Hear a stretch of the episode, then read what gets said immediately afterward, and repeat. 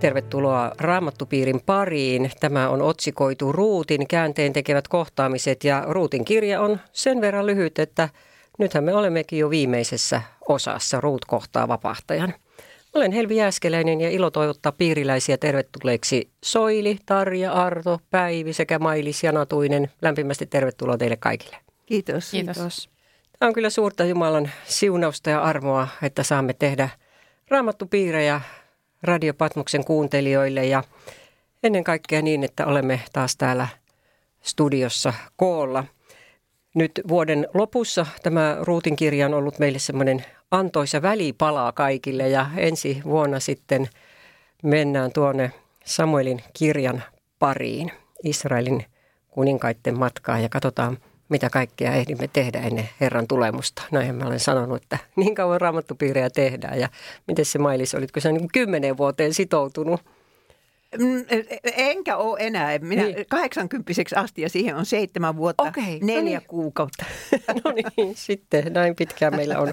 Meillä on tuota ainakin Mailiksen johdolla näitä raamattupiirejä ja raamatussa nimittäin kirjoja riittää. Ja sitten, etkö Jos herra suo, jos herra Juuri näin.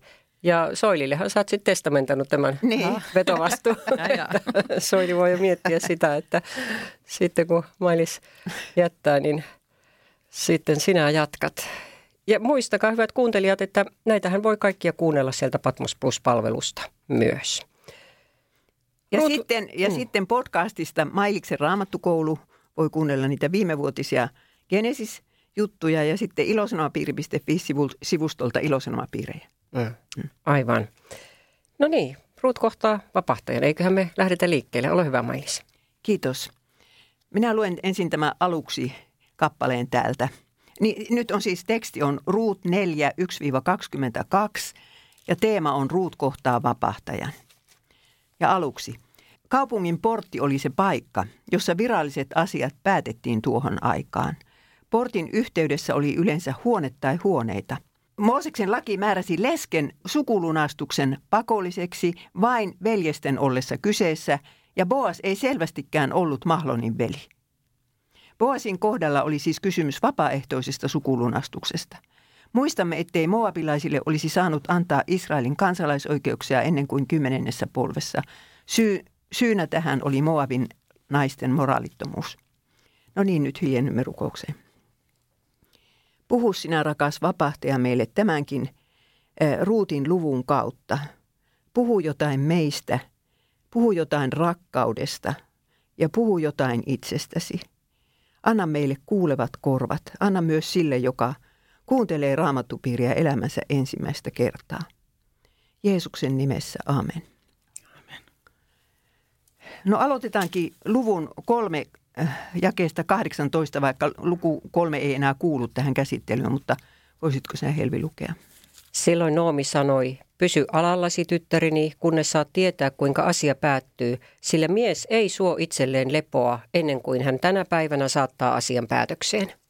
Niin tämähän oli se tilanne, että Ruut ja, äh, ja Boas olivat tavanneet kahdestaan yön pimeydessä ihan säädyllisesti ja, ja sitten aamulla Boas oli lähettänyt Ruutin kotiinsa. Ja nyt sitten Noomi Anoppi sanoi just tämän, että se mies ei hellitä ennen kuin vie asiansa päätökseen. Ja kysymys kuul- kuuluu, kuvitelkaa millainen tämä päivä oli Noomille ja Ruutille.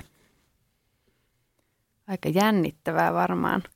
Tällainen iso muutos on nurkan takana mahdollisesti ja täällä niin kuin, vähän niin kuin onni kääntyy tässä kohtaa. Noomi on varmaan istunut tyyni rauhallisesti ja katsonut, kun Ruut kävelee edestakas jännittyneen. Ehkä siinä on vähän rukoiltukin. Mutta ne molemmat tiesivät, että on olemassa toinen sukulunastaja, jolla, jo, jolla on etuoikeus. Olikohan he kohdannut tämän toisen sukulunasta, että tiesivätkö he, kuka se toinen on? Tiesivät varmaan sukulaisiahan ne oli. Niin. Ainakin e- siltä nälähätää mm. edeltävältä ajalta. Ai te uskotte niin va- vahvasti, että ne, ne odottivat, että hyvä tulos siitä tulee. No ei ne kyllä oikeastaan tienneet. Olisihan siinä voinut käydä, niin, että se toinen sukulunasta olisi lunastanut, vaikka sitten, että, että vanhemmat ei olisi hyväksynyt koko juttua. Niin, joo. Mutta tietysti tässä on kuitenkin ollut, ehkä naiset niin kuin tiesivät, että tässä on kuitenkin, Jumala on myös tässä kaikessa takana. Mm. Joo. Että miten Ruut oli sinne hyväksytty sinne pellolle, miten hän oli saanut niitä tähkiä koota, koota ja häntä ei sillä tavalla hyljeksytty, niin kuin jotain moabilaista olisi voitu hyljeksiä ihan, ihan hurjasti niin, että suurin piirtein perä olisi syljetty kadulla tai kylällä. Niin, nimenomaan Boas ei hyljeksynyt. Niin. niin. Olisiko siinä ollut mitään mahdollisuutta, että se tila olisi mennyt niin kuin jollekin toiselle ja se Boas olisi saanut ruuti? Mikä tila? Siis se paikka, että se sukulunastus tavallaan, että ne maat ja nämä, kun siinähän selkeästi on kysymys tästä paikasta, niin kun lunastetaan se alue. Tai ei, mä ymmärtänyt ei väärin, kyllä ne, ne kyllä ne kulki yhteen. yhdessä, Joo. kuten myöhemmin huomaamme Joo. tässä luvussa. No niin, otetaan jakeet 1-2. Voisitko sinä Päivi lukea? No, Boas meni kaupungin porttiin ja istuutui sinne. Silloin sukulunastaja, josta hän oli puhunut, kulki siitä ohitse. Boas sanoi, sinä siellä, poikkea tänne istumaan. Mies poikkesi sinne ja istuutui. Sitten Boas haki kymmenen miestä, kaupungin vanhimpia, ja sanoi, istukaa tähän. No niin. Ö, Yleensä 2-3 miestä riitti todistajaksi riitajutussa. Miksi Boas keräsi heitä kymmenen aamu aikaisella ja miksi todistajien piti vielä olla kaupungin vanhimpia eli tärkeimpiä miehiä? Mä ajattelin, että hän, hän ymmärsi, että tässä on kyllä tiettyjä riskejä olemassa tässä tilanteessa ja hän halusi ottaa sillä tavalla varman päälle, että mikä se päätös onkin, niin se on mahdollisimman julkinen ja mahdollisimman niin kuin vakaalla pohjalla, ettei kukaan sitten tulisi myöhemmin kyseenalaistamaan sitä, että mikä oikeus hänellä oli tehdä tämä lunastus tai, tai myös tämä, että hyväksytäänkö se, että tämmöinen moabilainen nainen otetaan vaimoksi ja näin. Niin ja sekin vielä, että jos joku kuitenkin olisi jälkeenpäin miettinyt, että onkohan tämä nyt ihan ok, niin ei se olisi kuitenkaan lähtenyt riitelemään kymmentä, van- kymmentä vanhinta vastaan. No hyvä. Mitä Boas olisi ehkä tehnyt, jolloin tämä miesporukka olisi hyväksynyt hänen avioliittosuunnitelmaansa moabilaisen lesken kanssa? En mä tiedä, mm, pystyykö siinä sitten loppujen lopuksi tekemään mitään. Että että olisiko siinä tullut sellainen, että jos hän olisi tehnyt sen oman päänsä mukaan, niin olisiko hänet vähän niin kuin katsottu ulos sieltä kaupungista, että muuttakaa muualle. Että Niin, tänne varmaan. ette jää asumaan.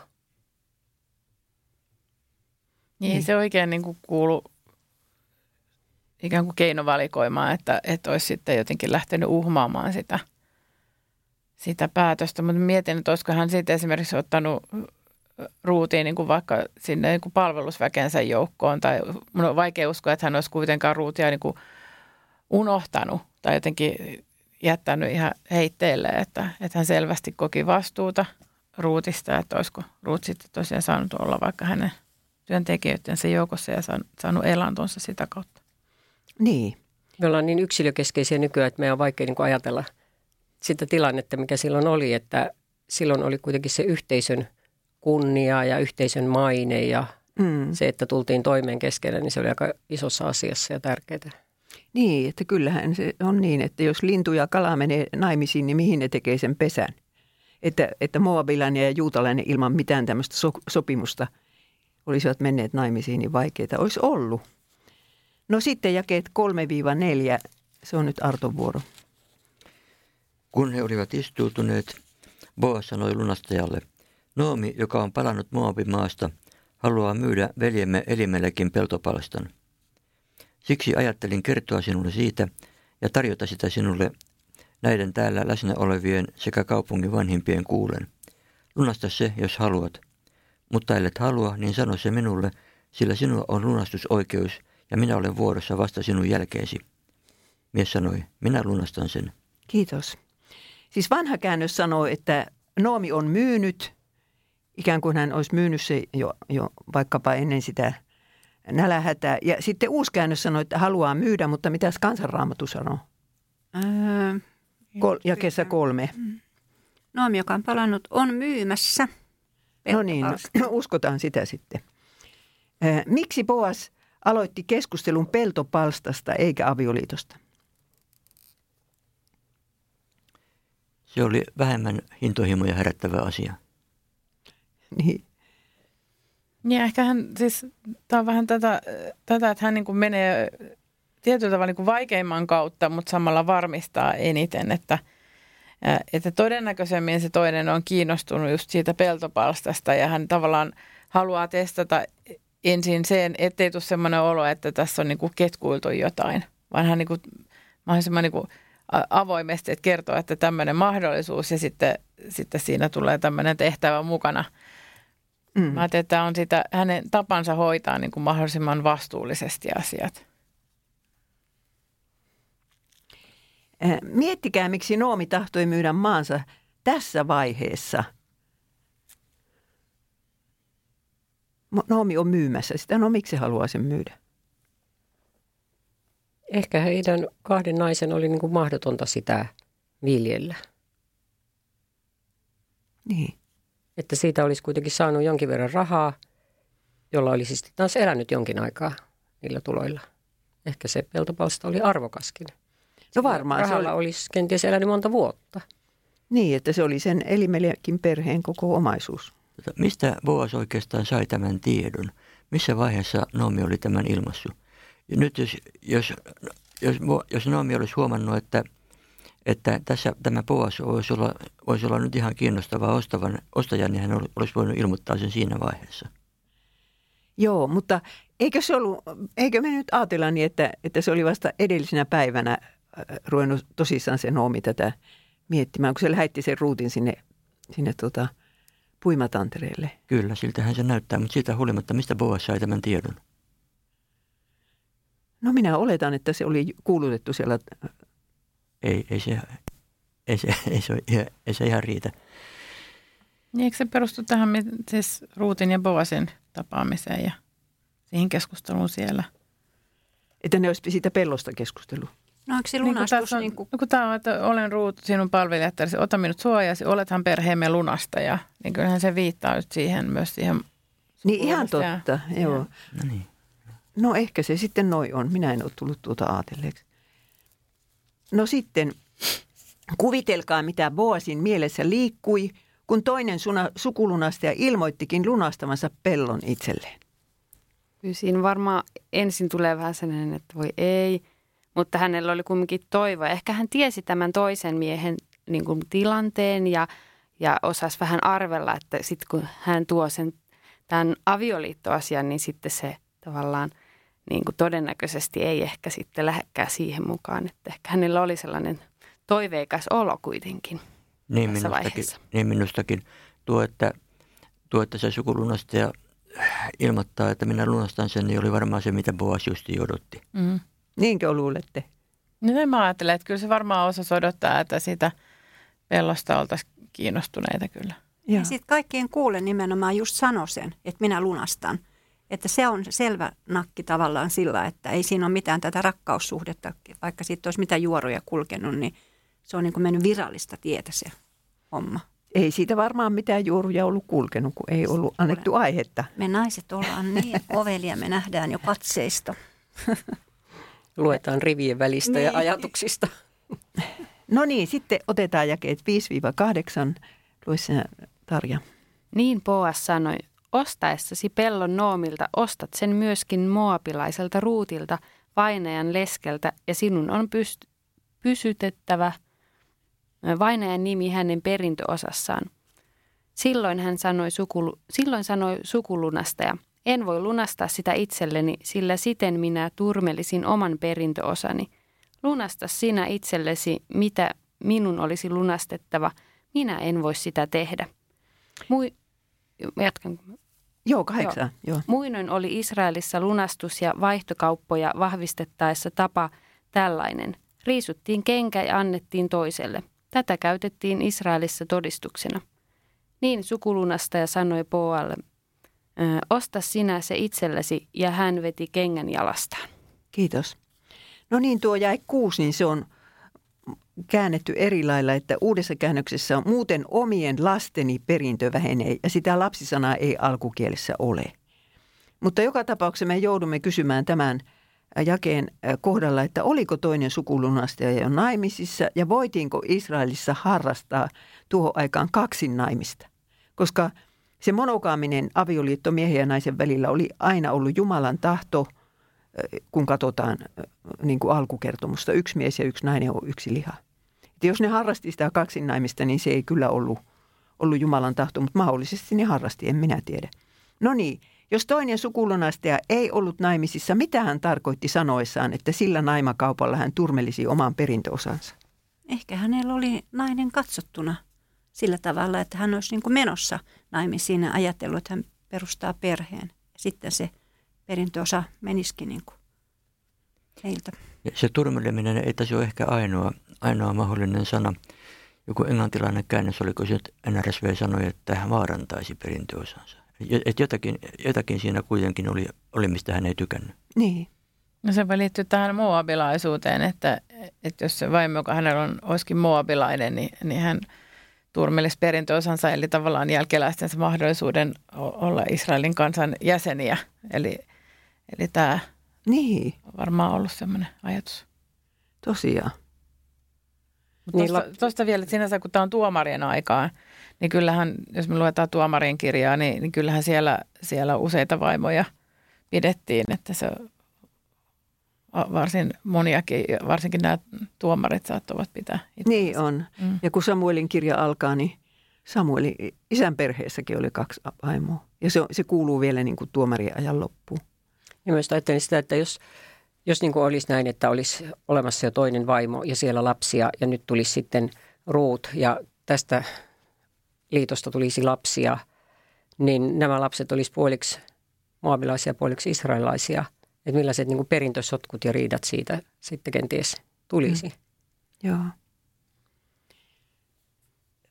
No mutta jos hän oli jo naimisissa, niin mitä tämä jäi kuusi sitten tarkoittaa, että, että muuten omien lasteni perintö vähenee? Minä en kyllä tajua sitä. No ehkä se tarkoittaa just sitä, että että sitten tulisi niitä puoliksi moabilaisia lapsia, joita hän ei niin kuin tavallaan hyväksyisi. Niin, mutta kun se pelto kuuluisi niille, niin mitä se kuuluu tähän hänen vanhaan perintöosansa ollenkaan? Eikö se pelto, niin kuin, eikö se, niin kuin se lapsi, mikä tulisi tavallaan, niin eikö se ole pitänyt olla sille ruutin edelliselle Piti, miehelle? piti. Niin. Mitä se vaikuttaa hänen nykyiseen peltoonsa? No ei mun mielestä mitenkään, koska sehän kuuluu vaan sille, koska se on sen edellisen miehen lapsi ikään kuin, niin sillähän kuuluu kaikki. Kuulostaa vähän niin kuin tekosyyltä tämä, että jos, jos tilanne oli toi, koska, koska siinähän nimenomaan tulee se peltopalsta tai siis se maapala, joka on sitten se perintöosa sille, sille tai niille lapsille, jolloin siinä ei pitäisi olla, olla. Paitsi tietysti se, että oliko niin, että vain ensimmäinen lapsi on, on sitten, että voihan se olla, että jos sitten tulisi enemmän lapsia, niin sitten olisi enemmän jakajia, niin, niin joku tämmöinen logiikka siellä on voinut niin just, että se ensimmäinen lapsi saisi sen Mahlonin maaomaisuuden, mutta seuraavat lapset oli sitten jakamassa sitä vanhaa maaomaisuutta. Niinpä. Että kyllä siinä semmoinen tulisi. Tämä on vähän vaikea juttu loppujen koska tässä ei sanota, mikä, sanota tarkkaan, mikä sen ensimmäisen sukulunastajan tilanne oli, eikä hän sitä itsekään sanonut. Ei hän oikeastaan tarvinnutkaan. Olisi tarvinnut sanoa mitään muuta kuin, että enpäs lunastakaan, lunasta sinä. No niinhän se ja, sanoi. Ja jonkun, jonkun, jonkun pikkujutun sano, sano siihen päälle, mutta ei selittänyt sitä kokonaistilannetta suinkaan. Joo. Kyllä mä, kaikesta tulee jotenkin semmoinen olo, että hänellä oli niin kuin angsti tätä muobilaista taustaa kohtaan. Joo. Että hän ei halunnut sukunsa muobilaista no niin. Mm-hmm. No mikä idea sandaalin vaihtamisessa oli, kun lunastuskauppoja vahvistettiin? No toimiko se tällaisena vähän niin kuin sopimuksena, että nykyään kirjoitetaan sopimukset, niin tämä oli todisteena tavallaan siitä kaupasta sitten. Että tällainen nyt on tehty ja kengät sitten todistaa siitä. Joo, näin se oli, mutta miten ne kengät siitä todistaa? Ehkä sillä kengällä pistet, uusi omistaja pisti, tai tässä tapauksessa niin Boas pisti sen sandaalin jalkaansa ja kävi niin kuin mittailemassa sitten sitä, niin kuin niillä kengillä niin kuin ottamassa sen haltuunsa, että käveli siellä maapalstalla. Toisella kengellä vaan? No, oma kenkä toisessa jalassa ja toisessa sitten tämä vahvistuskenkä. Voisi siinä olla semmoinen juttu, että, että siinä vaiheessa kun todistajat näkivät heidän vaihtavan niitä, sitä sandaaleja, niin he tajusivat, että, tajusivat, että nyt, että nyt nyt ne on sen kaupan tehneet, tässä ei ole mitään väärinymmärrystä. Ei tarvitse spekuloida sillä, että mitä he on, mitä he on sanoneet ja menikö se nyt ihan täsmällisesti. Nyt ne on sen kaupan tehneet.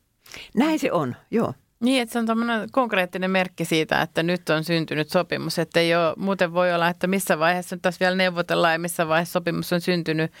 Niin, että se on semmoinen selkeä merkki. Toisen jalasta voi olla aika hankala kähveltää sandaalia muuten kuin tälle sovinnollisesti. Minä pidin omassa raamiksessa nämä samat testasin. Niin siellähän yksi fiksu keksi, että siihen, siihen jää se jalanjälki ja se on sen henkilön jalanjälki. Ja se on niin kuin ihan kaikkisesti piet sitä yhtä sandaalia kaapissasi ja voit testata, että kenen jalanjälki siinä on. Että se on vähän niin kuin DNA.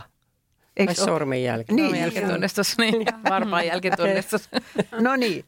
No sitten seuraava. Otetaan jakeet 9 ja 10. Nyt se on soilivuoro.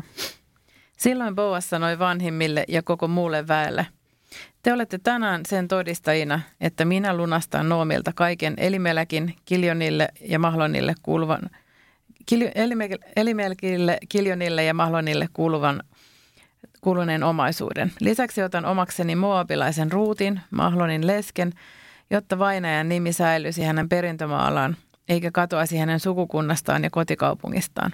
Te olette tänään sen todistajina. Kiitos. Miettikää, miksi Obed, eli siis se Ruutin ja Poosi ensimmäinen lapsi, ei loppujen lopuksi siirtynytkään Mahlonin nimiin, kun jos katsotaan tuota sukuluetteloa ja yleensä Davidin ja Jeesuksen sukuluetteloa, niin kyllä siellä Boas on eikä Mahlon. No tota, ainakaan, mm. ainakin, ainakaan Boas ei ollut Mahlonin veli. Ei, ei ollutkaan niin. No niin. Ja sitten kato, mulla sanotaan tässä Raamattu kansalle, että olen ostanut myös Moabilaisen ruutin. Että hän ei pelkästään ottanut sitä, hän osti sen. Siinä on jotain vielä enemmän. Mutta kun se lunastaminen tarkoittaa nimenomaan ostamista. Mm. Ja suku lunastaja tarkoittaa, että siinä maksetaan ja ostetaan. No onko muuta, muuta selitystä, minkä takia Obed ei, ei siirtynytkään siis Mahlonin nimi, vaan se oli aina Boasin nimissä? Arto sanoi, että kun ei ollut veljeksiä, mutta onko jotain muuta? Pystykö ne siitä sitten jollakin tavalla keskenään sopimaan, että... Mahlon oli kuollut. Ni, niin, mutta siis Boas ja Ruut tarkoitan, että oliko se niin kuin automaatio, että se olisi pitänyt mennä sinne Mahlonin No, nimiin, no se oli, että... Mooseksen lain mukaan se oli automaatio. Et jos kerran otat mm. lesken mm. ja nimenomaan sitä varten, että se nimi säilyisi vielä ja se perhe, Israel ei halunnut, että perheitä häviää. Yksikään perhe ei saanut hävitä. Mutta jos tässä on joku ihme juttu, kun tämä, tai onhan tässä ihme juttu, mutta toi, kun tämä oli toi Moabilainen, toi Ruut, niin jos siellä oli vähän eri systeemi. Kun oli Moabilainen vaimo, niin se ei tar- tarvinnutkaan mennä sille edelliselle miehelle. Ja olihan se nyt kumminkin biologisesti sitten oikeasti sen Boasin lapsi. Että. Niin. Minä en tiedä vastausta tähän kysymykseen, että jos joku radion kuuntelija tietää, niin sitten voi lähettää sähköpostia. No sitten, miksi tuossa tilanteessa todistajien oli vaikea ruveta sanomaan, ettei tästä nyt tule mitään, koska Ruut on moabilainen? Siellä oli ne kymmenen miestä. Miksi niitä oli vaikea ruveta sanomaan? Ne oli keskenään sopinut nämä kaksi sukulunastajaa ja sitten – Mä luulen, että Boas oli semmoinen henkilö, jolla oli niin kuin valtaa siinä yhteisössä. Että jos hän on jotain tämmöistä päätöstä ollut tekemässä, niin siihen ei sitten sanota vastaan. Mietin sitä, että eikö Boasinkin niin esiäiti oli eri kansasta kotoisin. Että tavallaan siellä oli jo siellä suvussa tällainen ja hyvin siinäkin kävi. Ja, ja Ruutilla oli kumminkin hyvä maine siellä, että hän ei ollut mikään tällainen miehiä viekotteleva mm. moabilainen. Joo. Et kyllä mä ajattelen, että se on varmaan koko yhteisön etu, että myös se Noomin omistama pelto niin tulee sitten hyötykäyttöön, että sitä viljellään ja hoidetaan kunnolla. Että kyllä se kuitenkin koko sen alueen ruokatalouteen ynnä muuhun vaikuttaa. Eli se on tämmöinen etu varmaan myös taustalla. Joo. Niin mä palaisin tähän Taamariin vielä. Kyllä se, kyllä se tässä varmasti, varmasti vaikutti, sillä se, se poika, poika tuli kuitenkin, kuitenkin Juudan, Juudan nimiin, vaikka, vaikka, vaikka Taamarista ei mun ymmärtääkseni varsinaisesti tullutkaan Juudan vaimoa. No niin, en tiedä sitä. Siis nyt, nyt mennään jo ihan paljon taaksepäin eh, tässä ajassa ja puhutaan Taamarista, joka, oli, jolle, joka synnytti siis Juudalle kaksoset. Mutta palataan siihen vielä. Se, mihin Tarja äsken viittasi, niin se ei ollut Taamar, vaan se oli Raahab, Rahab. joka oli, Mm. joka oli, Kyllä. joka oli tuota, Aivan. vuosin mummo tai joku semmoinen. No sitten, millainen Ruutin tilanne olisi ollut, jos Boas olisi mennyt hänen kanssaan naimisiin ilman tätä seremoniaa? No oikeastaan me jo puhuttiin tästä, että hypätään tämä yli. Mitä ajattelette tavasta, jolla Boas junaili koko tilanteen? Älykäs mies, tiesi mitä tekee ja niin kuin tässä tuli jo esiin, niin varmasti hänellä oli valtaa ja arvostusta siinä yhteisössä, että kyllähän se kertoo jotakin myös miehestä, että miten hän kohteli Ruutia ja älykkäästi hoiti tämän tilanteen niin, että kaikilla säilyi tavallaan kasvot ja kaikki pystyi sitten loppujen lopuksi hyväksymään tämän. Ruutista oli hyvä todistus kaikilla. Boas tiedettiin hyväksi isännäksi, älykkääksi mieheksi, hyväksi kaupungin vanhimmiten joukossa varmasti oli. Niin tämä oli niin kuin kaikkia osapuolia hyvin tyydyttävä ratkaisu. Mm. Aivan, vaikka tämä oli hyvin monimutkainen juttu, mutta siihen monimutkaiseen juttuun löytyi tällainen hyvä kokonaisratkaisu kuitenkin. Mm. Ja aika nopeasti tämä kaikki hoito. Että Mm. et oikeasti, että kun hän ryhtyi toimeen, niin hän sai niinku saman päivän aikana asiat järjestykseen. Ja mua ihan, tai niin kuin ihailee myös tätä suoraselkäisyyttä. Siis jotenkin semmoista niin kuin, äh, rohkeata suoraselkäistä otetta, että niin kuin mennään niiden äh, sääntöjen mukaisesti, mitkä on ja ehkä vähän vielä enemmänkin. Niin kuin tavallaan, että kutsutaan vähän enemmän porukkaa todistamaan kuin mitä olisi tarpeen, että varmistetaan asiat ja, ja sillä, sellaista niin kuin päätöksen läpinäkyvyyttä ja, ja, ja muuta, että kerta kaikkiaan loistava tapa toimia. Ja selkeästi Noomi tunsi, tai niin kuin Noomi sanoistakin tuolla näkyy, että hän tiesi, että tällainen Boas on, että hän laittaa nyt typinäksi ja asiat järjestyy, että se siellä jo sen niin kuin totesi aikaisemmin ja näinhän se sitten menikin. Mm. Että edellisessä raam, raamiksessa me keskustelemme siitä, miten Boas hoiti ne treffit. Hän ei koskenut sormellakaan ruutiin, kun hän halusi, että tämä asia hoidetaan Jumalan lain mukaan ja virallisesti. Ja nyt hän ottaa sen riskin, vaikka se ei varmaan ollut kovin suuri, mutta kuitenkin riski. Jos rakastaa älyttömästi jotain ihmistä, niin miele, mielellään ei ota sitä riski- riskiä, edes 10 prosentin riskiä, että minä menetän sen. Mutta Boas otti, että se menisi lain mukaisesti. Että kyllä, kunnioitettava mies. Mit, missä Boasin usko Jumalaan tuli näkyviin tässä tilanteessa?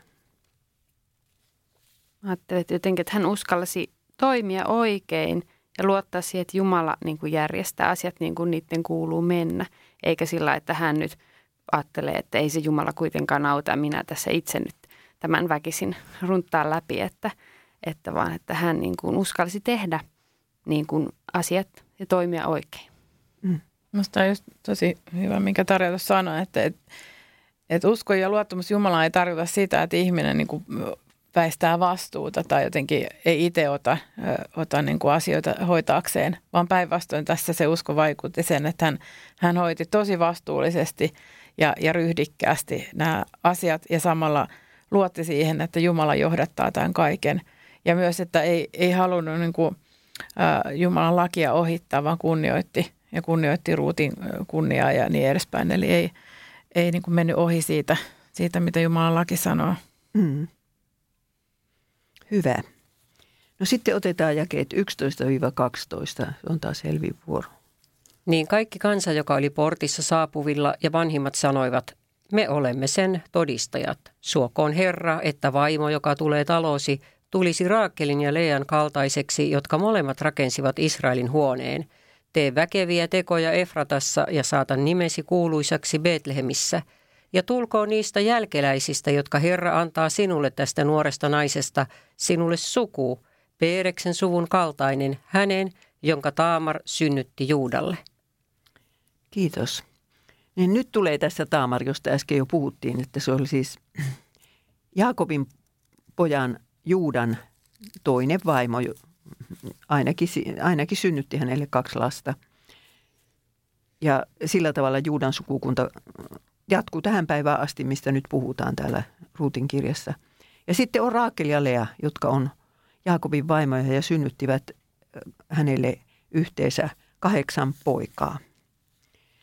No niin, miksi Betlehemiläiset toivottivat Ruutin tervetulleeksi yhteisönsä ja Boasin perheeseen näin sydämellisesti? No kun he hyväksyivät tämän sukulunastusjutun ja oikeastaan kaikki tämä, mitä on keskusteltu, että Boas oli arvostettu ihminen, Ruut havaittiin kunnialliseksi, Noomi ja tämä perhekunta ennen nälänhätää, kun he olivat siellä olleet, niin varmasti he olivat myös arvostettu perhekunta. Että ihan siellä niin kuin yhteiskunnan alimmilla portaalla olevia, niin miksikään eivät olisi sitten toivottaneet tervetulleeksi. Että tä, tässähän kuitenkin toivottiin koko yhteisölle hyvää ja tälle suvulle hyvää. No miksikään ei, siksi että siinä oli no, moabilainen kyllä, toinen. Kyllä, kyllä, kyllä, mutta jos kerran hyväksyttiin tämä, tämä asia, tämä sukulunastus ja että ruut otetaan tähän israelilaiseen yhteisöön, niin eikö ole parempi sitten lähteä koko ajan sillä positiivisella liikkeelle, kuin sitten ryhtyä jollakin tavalla vesittämään sitä, mitä on juuri hyväksytty. Jaa.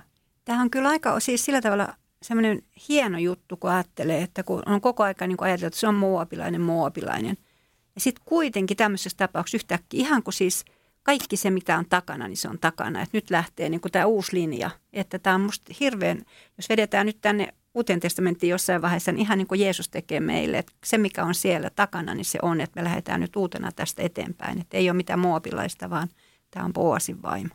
Ja niin kuin tässä sanotaan, ja, ja 12, ja tulkoon niistä jälkeläisistä, jotka Herra antaa sinulle tästä nuoresta naisesta – ei sanota enää, että tästä moabilaisesta, vaan hän on nyt nuori nainen. Mm-hmm. No niin, Soili.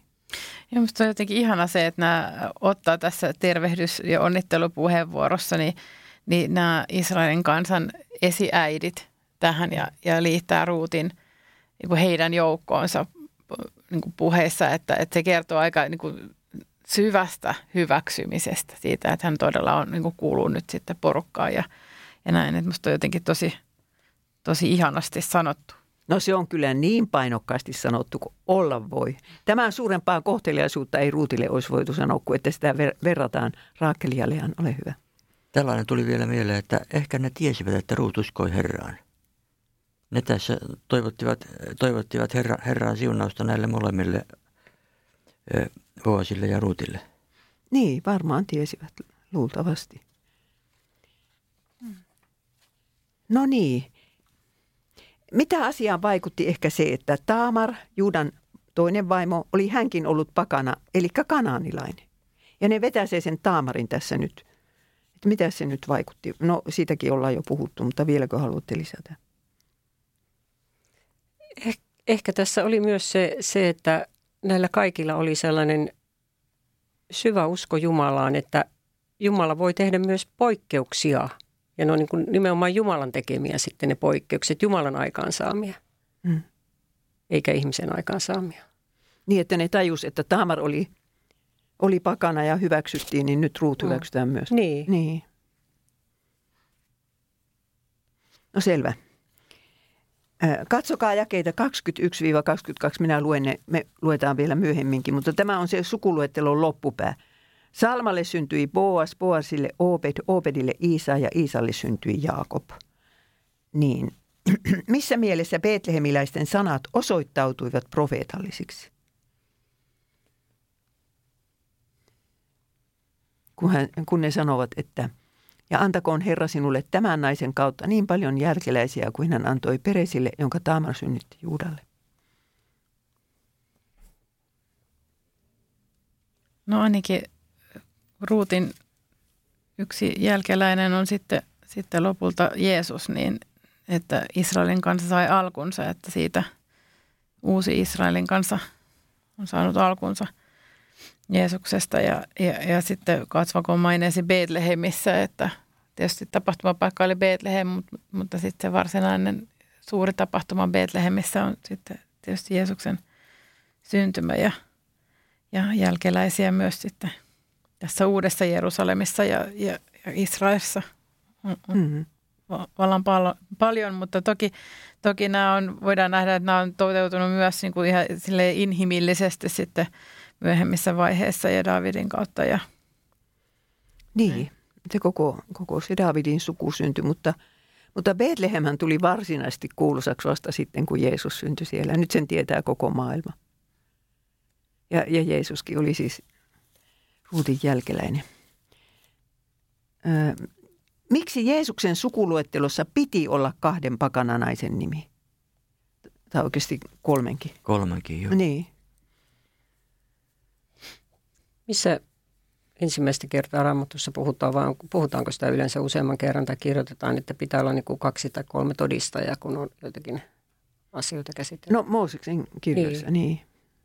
Niin jos tässä on sama, sama asia, että kaksi tai kolme todistajaa, kaksi tai kolme naista tarvitaan niin kuin pakanaa antamaan niin kuin meille pakanoille sellainen varmuus siitä, että meidät hyväksytään tähän samaan Perheeseen. samaan perheeseen, Jumalan perheeseen, vaikka Niin. me ollaan pakanoita.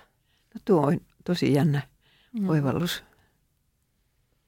ja onhan se aika huikea, että tässäkin niin kuin Ruut lunastetaan, niin kuin pakana lunastetaan Jumalan kansaan.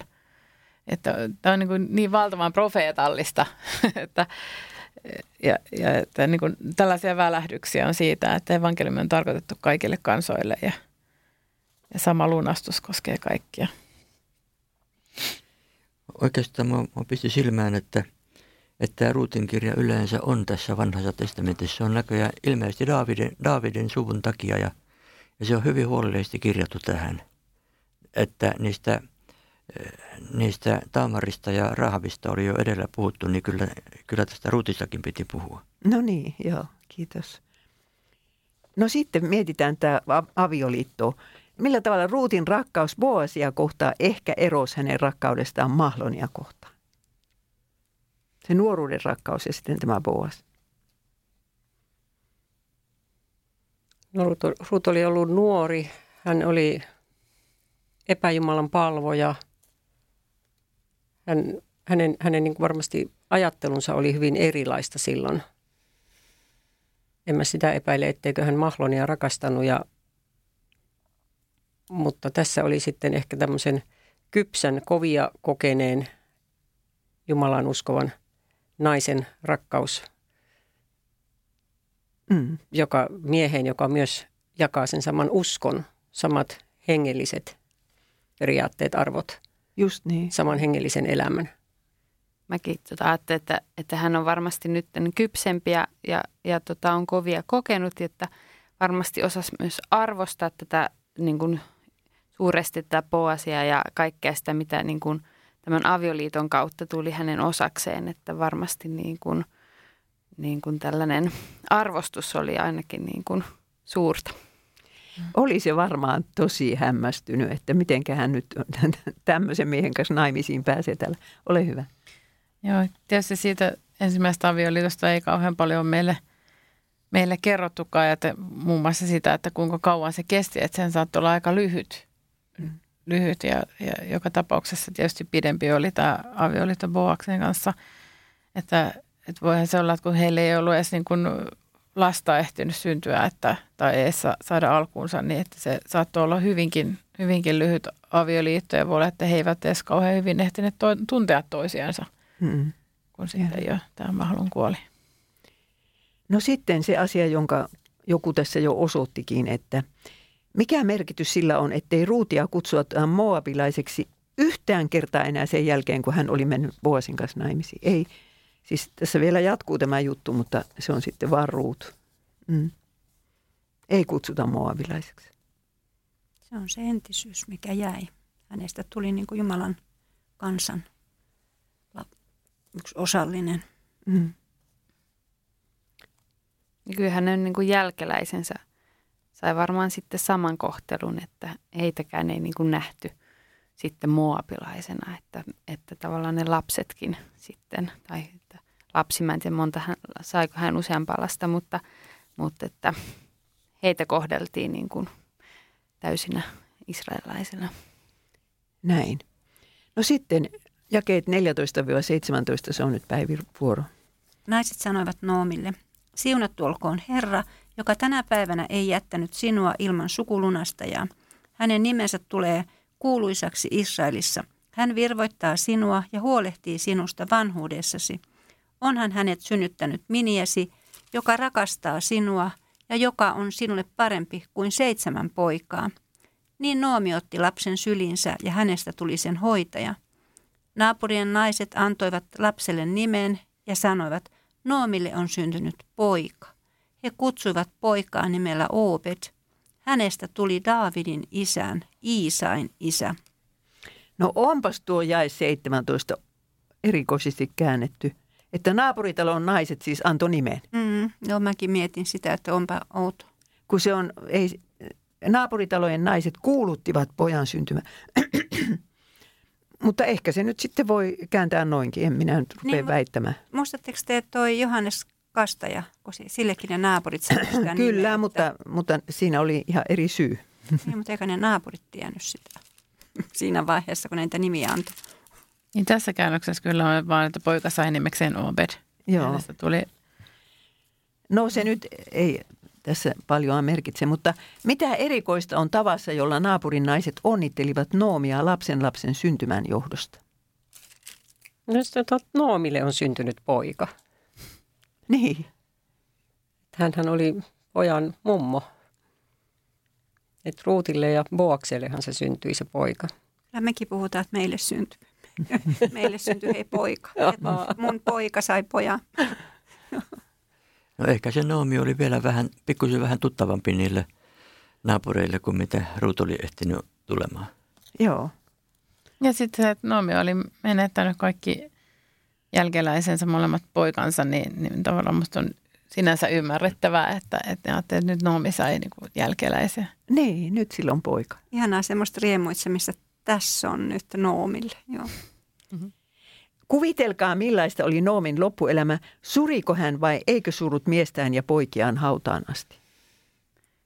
Kyllähän varmasti niitä muisteli ja, ja varmaan jo, jotain jälkeäkin tämä kaikki nämä katastrofit jätti, mutta varmasti toi tämä uusi lapsi iloa ja toivoa Noomille ja hän sai sitten kumminkin hoitaa tätä lasta ja keskittyä siihen ja vähän niin kuin, että se olisi hänen nyt omansa, että, mutta että en usko, että tuollainen kaikki kamaluudet, mitä on tapahtunut, niin kuin ihan täysin ihmisen mielestä pois pyyhkiytyy, että, että varmasti on niin kuin jättänyt jälkeensä kuitenkin. Kyllähän elämään tuli tosi paljon niin uutta positiivista. Ennen kaikkea se, että tämä Miniä, jo- jo- jota hän rakasti ja Miniä rakasti häntä, niin hyväksyttiin Israelin kansan jäseneksi avioliiton kautta ja Boas, tämä sukulunastaja, oli myös varmasti sitten Noomille rakas vävypoika ja että hän sai tavallaan uuden perheen. Niin. Eihän me tiedetä, vaikka hänkin olisi mennyt vielä naimisiin. Sitä ei vaan kerrota. No siellä sanotaan, että hänestä tuli pojan hoitaja. En usko, että se jouti no, menemään kyllähän näin. se poika kato kasvoi siinä ja siellä saattoi tulla joku leskimies, joka sitten havitteli häntä. No tuota, hetkinen. Mistä ne huomasivat ne, ne naiset, että Mini ja Ruut rakastaa Noomia ja on hänelle enemmän arvoinen kuin seitsemän poikaa? Mistä ne sen tajus? Ruuthan piti hyvää huolta tästä Noomista ja kyllähän se nyt näkyy, kun ne on siinä pihalla ja näin, että ne on yhtä niin kuin sillä. Ja onhan sitä kerrottu sitä, että kuinka, sitä kertomusta siitä, että kuinka Ruut lähti ylipäätään sieltä Moabin maasta Noomin kanssa ja otti sen riskin, että, että se on ollut tunnettu, tunnettu kertomus siellä ja, ja, ja Boaskin oli sen saanut kuulla muuta reittiä silloin aikana ensin. Ja tämä, no, tämä Ruutin työteliäisyys, että hän, hän teki, teki paljon töitä, että saisi elätettyä myös anoppiensa ja niin edespäin. Mutta se on todella paljon sanottu, että joku nainen, joku Miniä on arvokkaampi kuin seitsemän poikaa. Se on siis, jos se otetaan tosissaan, mm. niin se on valtava kohteliaisuus. No sitten, miettikää Ruutin kirjan lopusta käsin. Mitä varten Herra antoi Noomille nuo kolme kärsimystä, kodin, miehen ja lasten menetyksen?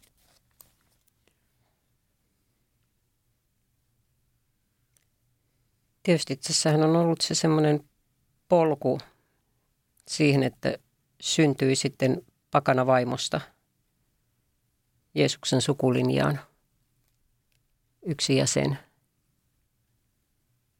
Et ilman ilman näitä menetyksiä, niin ei Noomi olisi kenties sitten lähtenytkään sieltä Moabimaasta enää takaisin. Hän ei olisi alun perin lähtenyt koko Moabin Niin, maahan, jos, jos, niin, jos ei olisi sitä niin. nälänhätää, Niin mäkin nälänhätää tullut, että kirjoitan, että nälän hätä ajoi, ajoi tämän perheen Moabiin ja tämä miehen kuolema ehkä vaikutti sitten, poike, pojat meni sitten naimisiin Moabilaisten kanssa ja poikien kuolema taas sitten ää, ajoi Noomin takaisin Israeliin ja, ja koska Ruutkin jäi ilman miestä, niin hän päätti seurata. Anopia, että tällainen ketjureaktio on sitten ja näin saatiin Ruut sitten tonne, tai tonne, että pääsi naimisiin sitten Boasin kanssa. Mm. Eh, Milloin Noomi pääsi selville kärsimyksensä tarkoituksesta vai pääsikö hän? Kun kymmenen vuotta jatkuu se kauhea kärsimys, yksi isku toisensa jälkeen. Ja, ja tota, Noomi sanoi, että kaikki valtias on minua, antanut minulle katkerasti, katkeraa murhetta. No milloin hän pääsi siitä selville? Miksi, miksi hänelle oli annettu? En mä tiedä, olisiko se sitten ollut just tämä, ainakin, että no, no kun ajattelin, että nämä, mitkä siunaa nyt tämän Oaksen, niin sitten jos hän kuulee sen ja tarttuu kiinni siihen, että tässä on joku juttu, ja sitten kuitenkin kun hänestä tulee onnellinen siinä vaiheessa, kun se poika syntyy ja asiat mm. niin tasottuu, niin en mä tiedä, saiko tietää siis loppupeleissä ollenkaan. Mm. Mutta siis semmoinen tietynlainen rauha varmaan tuli, että, tä, että tässä on ollut jotakin, mikä on meidät tuonut tänne ja nyt on näin. Että, Joo. Ei varmaan saanut tietääkään loppupeleissä, sillä ne tapahtumat, mihin nämä liittyivät, ne, ne tärkeät tapahtumat sattuivat vasta paljon myö- myöhemmin. Niin. Niin mä kanssa arvelen, että ehkä Noomi ei ole voinut siinä omassa tilanteessaan ymmärtää ihan tätä ihan niin kuin valtavaa Jumalan johdatusta ja tätä, tätä suuren mittaluokan niin kuin kuvaa, joka Jumalalla on ollut, kun hän on näitä tilanteita ohjannut. Mutta että, että varmaan hänellä on ollut joku semmoinen ymmärrys siitä, että, että kaikilla sillä on ollut kuitenkin Jumalan tarkoitus ja siunaus, mitä on tapahtunut ja, ja että tilanne päättyy, päättyy nyt tällä tavalla – mutta kyllä mä toki mietin sitä, että, että onko hän omilla niin kuin ollut kuitenkin sellaista, onko häntä pelottanut esimerkiksi, että mitä jos se poika sittenkin kuolee esimerkiksi tai tapahtuu jotain, jotain kamalaa, joka kuitenkin vie, vie häneltä kaiken, että kuinka helppo hänen on ollut tottua siihen, että asiat onkin hyvin. Että kun mm. ihmiselle, joka on kokenut kovia menetyksiä, niin voi olla vaikeaa tottua siihen, että, että nyt oikeasti asiat onkin hyvin. Mm. No, Keskustelkaa aiheesta. Voimmeko me tietää elinaikanamme kärsimystemme tarkoituksen? Mikä avuksi, jolle me sitä tiedä? En mä tiedä, mutta jossain kohdassa mä ajattelen itteeni, että on, on saanut niin kuin tietää. Että kun mä ajattelen esimerkiksi silloin, kun mulla oli se iso syöpäleikkaus ja nämä, niin mä tiedän, ketä ihmisiä varten mä tavallaan siellä olin. Että mä sain kertoa niille, että miksi mua ei pelota ja että, että, että Jeesus on ja puhua heidän kanssa tälleen. Mutta en mä niin kaikkiin asioihin ole saanut semmoista selvyyttä. Mutta joihinkin on tullut ihan selkeästi se, että mä en turhaan täällä ollut. Mm. Joo, kyllä me voimme. Mutta voi käydä niinkin, että me voi. Riippuu mm. tapauksesta. Niin ja siis, että, että riippumatta siitä, että mikä se oma ymmärrys ja kokemus on, niin silti Jumalan sanahan meille vakuuttaa siitä, että kaikki yhdessä tapahtuu niiden parhaaksi, jotka Jumalaa rakastavat ja että Jeesus on meidän kanssa jokaisena päivänä – että, että vaikka me ei itse ymmärrettäisi sitä, että mikä se Jumalan suunnitelma on, niin silti me voidaan niin kuin raamatun sanan pohjalta luottaa siihen, että Jumala on suunnitelma ja hänen suunnitelmat on hyvät meitä kohtaan, eikä pahat. Niin. Ja siellä Uuden Jerusalemin portilla meille sitten sanotaan, minkä takia piti kärsiä sitä ja tätä. Mm. No, sitten on vielä tämä sukuluettelo, mutta kun siinä on vain nimiä, niin tuota, hetkonen – No luetaan nyt sieltä 18-22. Kenenkäs vuoro se on? Tämä on Peresin sukuluettelo. Peresille syntyi Hesron, Hesronille Ram, Ramille Aminabad, Aminadabille Nahson, Nahsonille Salma, Salmalle Boas, Boasille Obed, Obedille Isai ja Isaille syntyi David. Tähän päättyy Ruutin kirja. Ja miksi tämä sukuluettelo on kirjoitettu Ruutin kirjan loppuun? No siitä nähdään suoraan sukulinja Davidiin, Israelin suureen mahtavaan kuninkaaseen ja se viittaa myös sitten Jeesukseen. Ja se on myös tietynlainen selitys siitä, että miksi tämä kertomus on niin kuin osa pyhiä kirjoituksia, että, että miksi se oli vain yksi kaunis tarina muiden joukossa, vaan miksi sillä on myös tämmöinen niin kuin Jumalan ilmoituksen asema. Niin. Ja sitten vielä tämmöinen vähän kokoava kysymys täältä, että kun tämän meidän äh, raamattupiirin nimi oli, että Ruut kohtaa vapahtajan, niin mitenkä Ruut, Ruut kohtasi vapahtajan? Tarkoitatko se niin kuin millä keinoin vai missä vaiheessa tätä Ruutin kirjaa tai elämäänsä? Miten tahansa. Niin, mä ajattelin, että hänen anoppinsa oli, oli varmasti se henkilö, joka johdatti häntä vapahtajan tyköä. Et kaiken sen kärsimyksen keskellä, mitä Anopilla oli ollut, niin siellä oli kuitenkin semmoinen perusturva ja usko Israelin Jumalaan. Niin. Ja hän seurasi Anoppian se Anopin elämää. Niin. Ja sitä kautta. Eli tuon selityksen mukaan sitten Ruutin kaikista käänteen tekevin kohtaaminen oli kohtaaminen Anopin kanssa. Niin, no, oli hyvä. Mutta sitten Ruut kohtasi myös mm, Boasin, joka, joka taas on, on ihan selkeästi tämmöinen Kristuksen ennakkokuva täällä vanhassa testamentissa. Sukulunasta, joka ilman Ruutin omia ansioita, joka, jolla ei pakanana ollut mitään oikeutta tulla Israelin kansan jäseneksi, niin Boas lunastaa hänet omaksensa ja, ja hänestä tulee sitten Boasin vaimo. Niin. Ja sitten voidaan nähdä myös, että tämä tietysti se, että kun he saa jälkeläisiä ja, ja sieltä sitten syntyy, David, syntyy tämä Davidin suku ja, ja sitä kautta Kristus, niin siinäkin näkyy. Kyllä. Ja siis tämä Obedha oli Davidin ukki, isoisä. Mutta David, kun oli kahdeksan lapsesta, kahdeksasta lapsesta nuori, niin voi ajatella, että ei hän kyllä tätä iso mummonsa nähnyt koskaan. No sitten vielä lopuksi lause, tähän Ruutin kirjan viimeinen. Jumala oli jo aikojen alusta päättänyt, että hänen pojallaan piti olla moabilallinen esiäiti. Sillä tavalla tulisi selväksi se, että myös epäjumalia palvovat pakanat saisivat tulla etsimään armoa Jeesuksen siipien alta. Siinä oli Noomin kärsimyksen tarkoitus, että hänen oli tuotava yksi pakananainen Betlehemiin ja vapahtajan sukupuuhun. Luultavasti Noomi ei päässyt elinaikanaan selville kärsimyksensä tarkoituksesta, mutta varmasti hän uskoi, ettei kaikkivaltias Jumala antanut noita kolmea tragediaa hänelle ilman pätevää syytä. Siihen saat sinäkin uskoa, vaikket koko elinaikanasi saisi tietää, miksi elämäsi tragediat sinulle annettiin. Kiitos Mailis ja kiitos ystävät. Näin ihanasti saimme tämän Ruutin kirjan päätökseen. Ruutin käänteen tekevät kohtaamiset. Ruut kohtaa vapahtajan oli otsikoitu tämä viimeinen neljäs luku. Viisi osaahan tässä on kaiken kaikkiaan ja sieltä Patmos Plus-palvelusta voit kuunnella vaikka ihan peräjälkeen viisi tuntia peräkkäin lähes tulee näitä, tätä ruutin kirjaa käytyä läpi. Sitten ensi vuoden alusta aloitamme tähän samaan aikaan Samuelin kirjalla. Tervetuloa taas mukaan.